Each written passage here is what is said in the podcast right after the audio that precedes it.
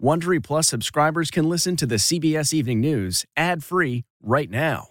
Join Wondery Plus in the Wondery app or on Apple Podcasts. This spring, if you'd rather spend time enjoying your lawn instead of trying to keep it alive, there's good news. TruGreen is the easiest and most affordable way to get a beautiful lawn. All you have to do is water and mow, and they'll do the rest. Weed control, fertilization, aeration, and even some things you might not even think of. They'll do all of it, while you can do literally anything else. With TruGreen, you can have your lawn looking as good as a putting green. That's not hyperbole. TruGreen is the official lawn care treatment provider of the PGA Tour. TruGreen offers a satisfaction guarantee, and they have a verified best price promise, which guarantees you the lowest price with no compromise on quality. You do you. Let TruGreen do your lawn care. Visit trugreen.com to get the best lawn at the best price with the best people guaranteed.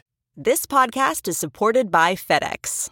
FedEx offers fast delivery, more visibility, simple returns, and weekend home delivery to 98% of the U.S. population on Saturday and 50% on Sunday. With FedEx, you get picture proof of delivery, ensuring you always know where your package is. Returns are simple with packageless and paperless returns. Plus, FedEx Ground is also faster to more locations than UPS Ground. See the FedEx service guide for delivery information. So, what are you waiting for? See what FedEx can do for your business. Absolutely, positively FedEx.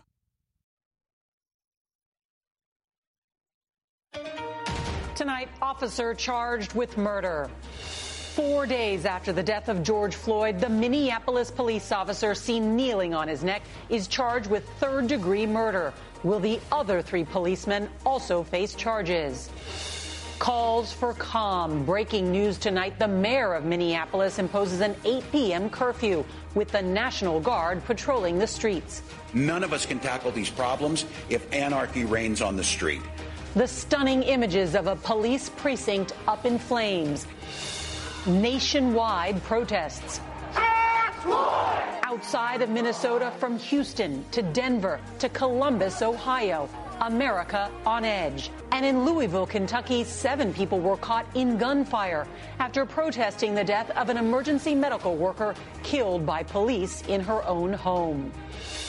Glorifying violence, Twitter puts a warning label on the president's response to protests in Minneapolis. Plus, Joe Biden blasts President Trump and says it's no time to encourage violence. America opens up. Restaurants and salons from LA County to DC prepare for customers as Disney World gets the okay to let visitors back into the parks.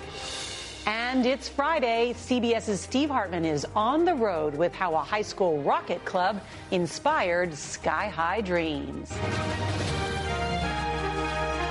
This is the CBS Evening News with Norah O'Donnell, reporting from the nation's capital.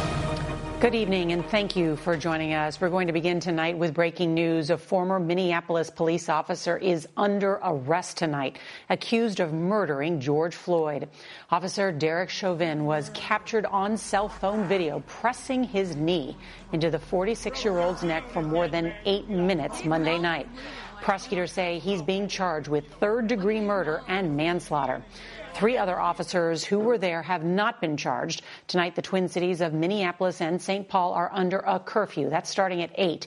And National Guard troops and state police in riot gear are out in force after violent and destructive protests reached a boiling point overnight. The police station where those officers worked was set on fire as crowds looted nearby businesses, burning many of them to the ground. Well, tonight there are protests and marches across the country as tensions rise and tempers flare, shifting a months long national conversation about the coronavirus pandemic to one about race in America. Our correspondents are standing by to cover it all, and CBS's Jeff Pegues is going to lead off our coverage tonight from Minneapolis. Jeff? Yeah, Norah, that curfew that you talked about, it is a clear sign that city officials really don't know what to expect, even though the suspect, the officer, is now in custody. Prosecutors say Officer Derek Chauvin had his knee on George Floyd's neck for 8 minutes and 46 seconds, including 2 minutes and 53 seconds after Floyd had become unresponsive. This afternoon, the county prosecutor explained why the charges came today. We have the officer's body worn camera. We have statements from some witnesses. We have a preliminary report from the medical examiner. According to the charging documents, police were responding to a call of Floyd using a counterfeit $20 bill. During the attempt to put a handcuffed Floyd into the police car, the defendant pulled Mr. Floyd out of the passenger side of the squad car, held him with a knee to the neck. At one point, another officer asked, Should we roll him on his side? Chauvin replied, No, staying put where we got him. Prosecutors contend Mr. Floyd being restrained by the police, his underlying health conditions, and any potential intoxicants in his system likely contributed to his death. But the prosecutor says the preliminary autopsy does not support that Floyd died from strangulation. Benjamin Crump represents Floyd's family they were very clear in their position that it should be first degree murder charges and the other officers should be arrested too. The 3rd Precinct Police Building, where the four fired officers worked, was at the center of the anger. I can't breathe. I can't breathe. After police abandoned the building, protesters set it on fire. The city warned people to retreat in case it exploded. At dawn, National Guardsmen rolled in to clear the crowds. Leave this area immediately. State police are here. You can see them behind me holding down this block. But behind them are the firefighters doing the hard work right now. They are dousing the flames, trying to save the rest of these businesses from going up in smoke. The situation was so tense, a CNN reporter was arrested while reporting live. He was released shortly after. Thursday, we went to KB Bala's restaurant. Looters had broken windows and even tried to steal his safe while he was there. Today, he watched as his life savings and dreams literally went up in smoke. You know, the time and energy I was put into it, that's where it hurts a lot. That, that was your dream. Oh, definitely. And now, it's up in flames. Minnesota's governor says the state has seen 48 hours of anarchy he hopes some of that pain will ease today. What the world has witnessed since the killing of George Floyd on Monday has been a visceral pain, a community trying to understand who we are and where we go from here.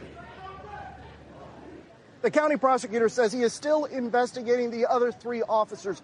In the meantime, the Floyd family has hired its own medical examiner and they will do their own autopsy. The killing of George Floyd and other African Americans at the hands of police has protesters taking to the streets in cities from coast to coast. Demonstrations have largely been peaceful, but in Louisville, Kentucky last night, unrest erupted into deadly violence. Here's CBS's Adriana Diaz. Exasperation boiled over again today, from Houston to Denver, after protests nationwide last night. In Phoenix, some wore masks as protection from one epidemic while demanding an end to another. In this late night Louisville protest, seven people were hospitalized after a shooting, which the city says did not come from officers. The demonstrators were protesting the police shooting of 26 year old Breonna Taylor in March. She was shot at least eight times in a drug raid as undercover police rushed her apartment overnight. Believing it was a break in, Taylor's boyfriend Kenneth Walker started shooting. Police fired back. Walker's 911 call was released late yesterday. You're in apartment number four. Help! Oh my God! Yes, help! What's your name, sir? Though Taylor was named in the search warrant, police found nothing illegal in the home. Taylor was an EMT, a frontline worker helping respond to the coronavirus pandemic. Her friends and family recently spoke out at this rally. We tired of fighting. I'm sick of it. We're sick of fighting. Taylor's family is calling for the arrest of the three officers involved who were put on administrative reassignment back in March. Now, there are multiple investigations of this case ongoing, including by the FBI. There are more protests planned for this weekend across the country. The death of George Floyd has prompted many of you to text us here at the CBS Evening News to voice your concerns and share your pain. One note that touched us was from Christina Gordon, who lives just outside Minneapolis in Plymouth, Minnesota. CBS News special correspondent James Brown spoke with Christina and her son. I've woken up at 3 a.m. feeling like I can't breathe, just like George Floyd. The image of George Floyd with a police officer's knee on his neck has kept Christina Gordon up for many nights. Mr. Floyd is not a family member, but why were you hurting so deeply? When I see that image, I feel like he is my son. I feel like he is my husband. And um, it's painful. Gordon lives with her husband Philip and their two children in a mostly white suburb outside of Minneapolis.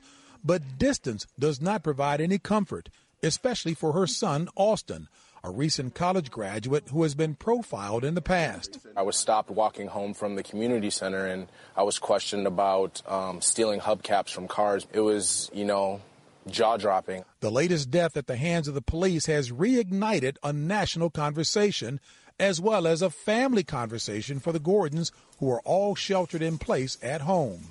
What have you guys been talking about recently? We talk a lot about Mr. Floyd and just about how, what we can do. Officer Derek Chauvin was arrested today. But for Christina Gordon and her family, the answers are bigger than that. It has to be more than us. This has to be a social problem. This is a question of humanity because at the end of the day, Mr. Floyd lost his life for no reason. During this pandemic, the mantra is we're all in this together. I wish that behavior was evident throughout society. Sadly, we have yet another example of wanton disregard for life, especially that of black men. I'm aware that we can't legislate a caring and respectful heart, but the direction we continue to head in won't lead to a healthy place. It is my fervent prayer that we all will commit to actively engage in working on a heart change and model the most powerful four letter word in any language, and that is love. As Martin Luther King Jr. said, I have decided to stick with love. Hate is too great a burden to bear. Today, President spoke says he, President Trump rather says he spoke with the family of George Floyd, expressing his condolences and saying that they are entitled to justice. But tonight there is outrage over the president's early morning tweets when, as the Twin Cities burn, he appeared to call for authorities to shoot protesters in the street. CBS's Ben Tracy is at the White House tonight. Ben.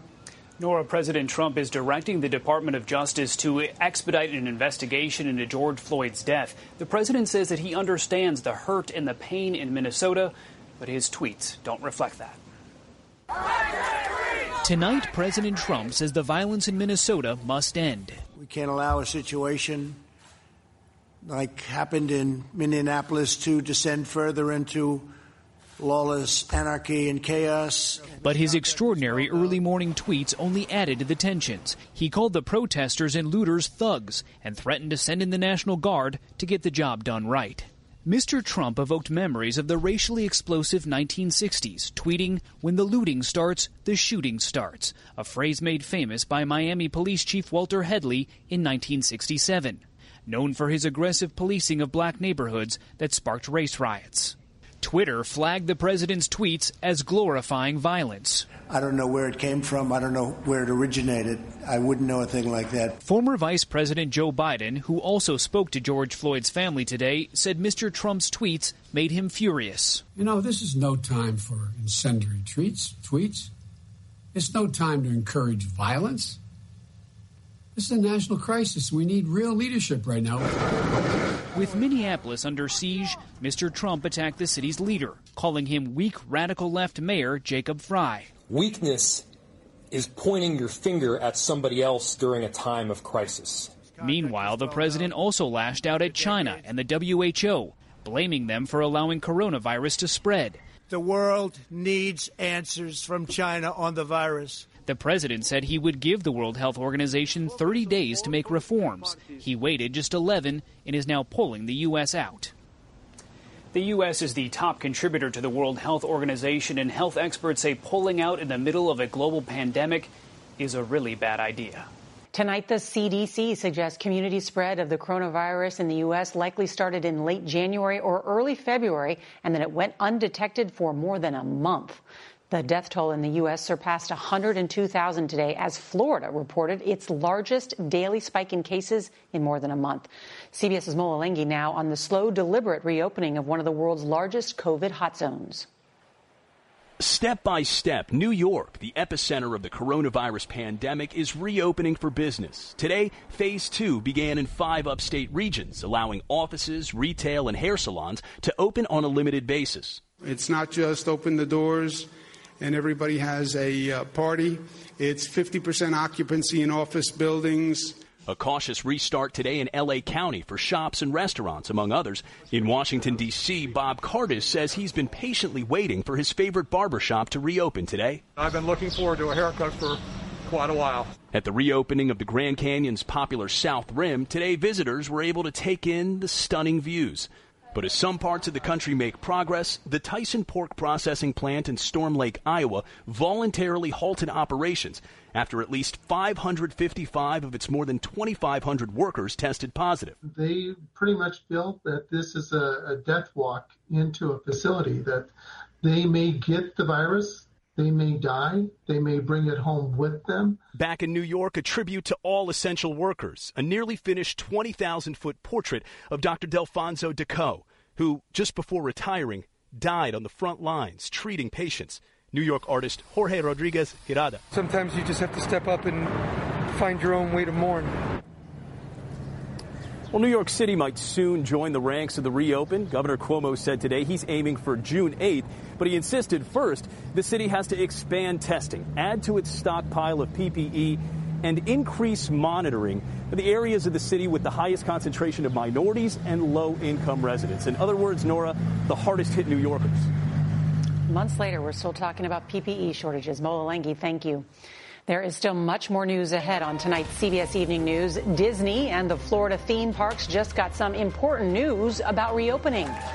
The long road to graduation for a teenager hit hard by the coronavirus. Later, CBS's Steve Hartman on why the SpaceX launch has special meaning for a young woman who's reaching for the stars.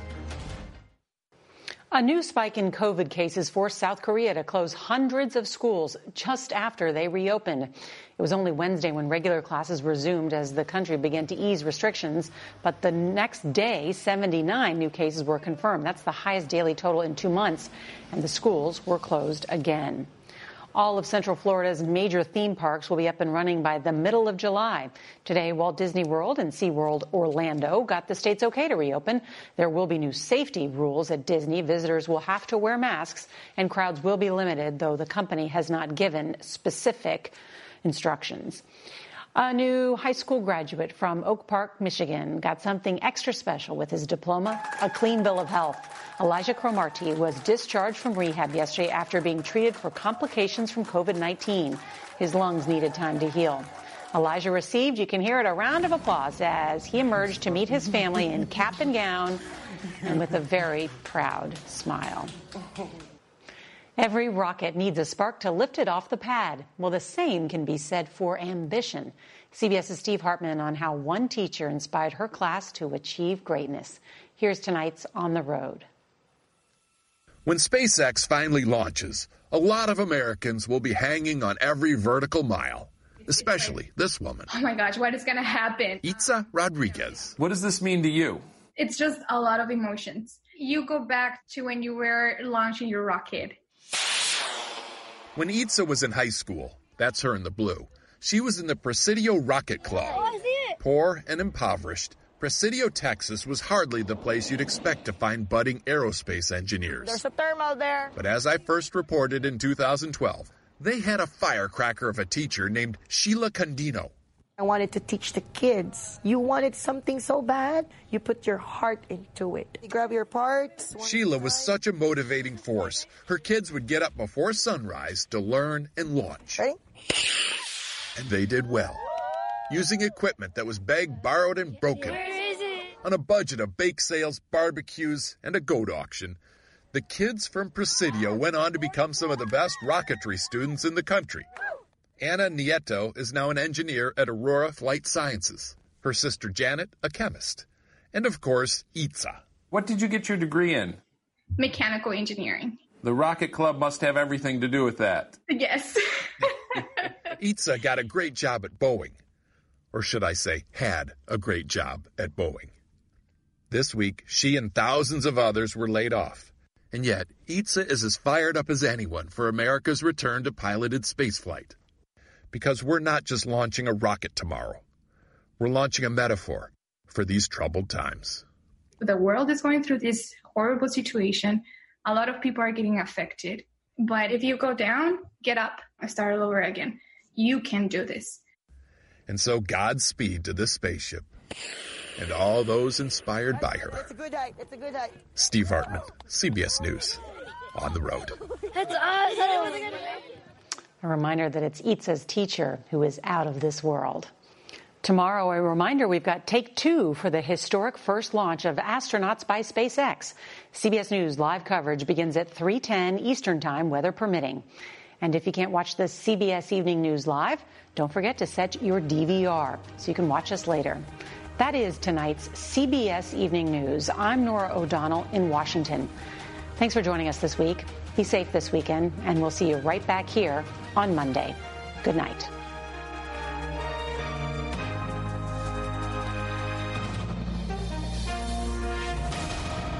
If you like the CBS Evening News, you can listen early and ad-free right now by joining Wondery Plus in the Wondery app or on Apple Podcasts. Prime members can listen ad-free on Amazon Music. Before you go, tell us about yourself by filling out a short survey at wondery.com/survey.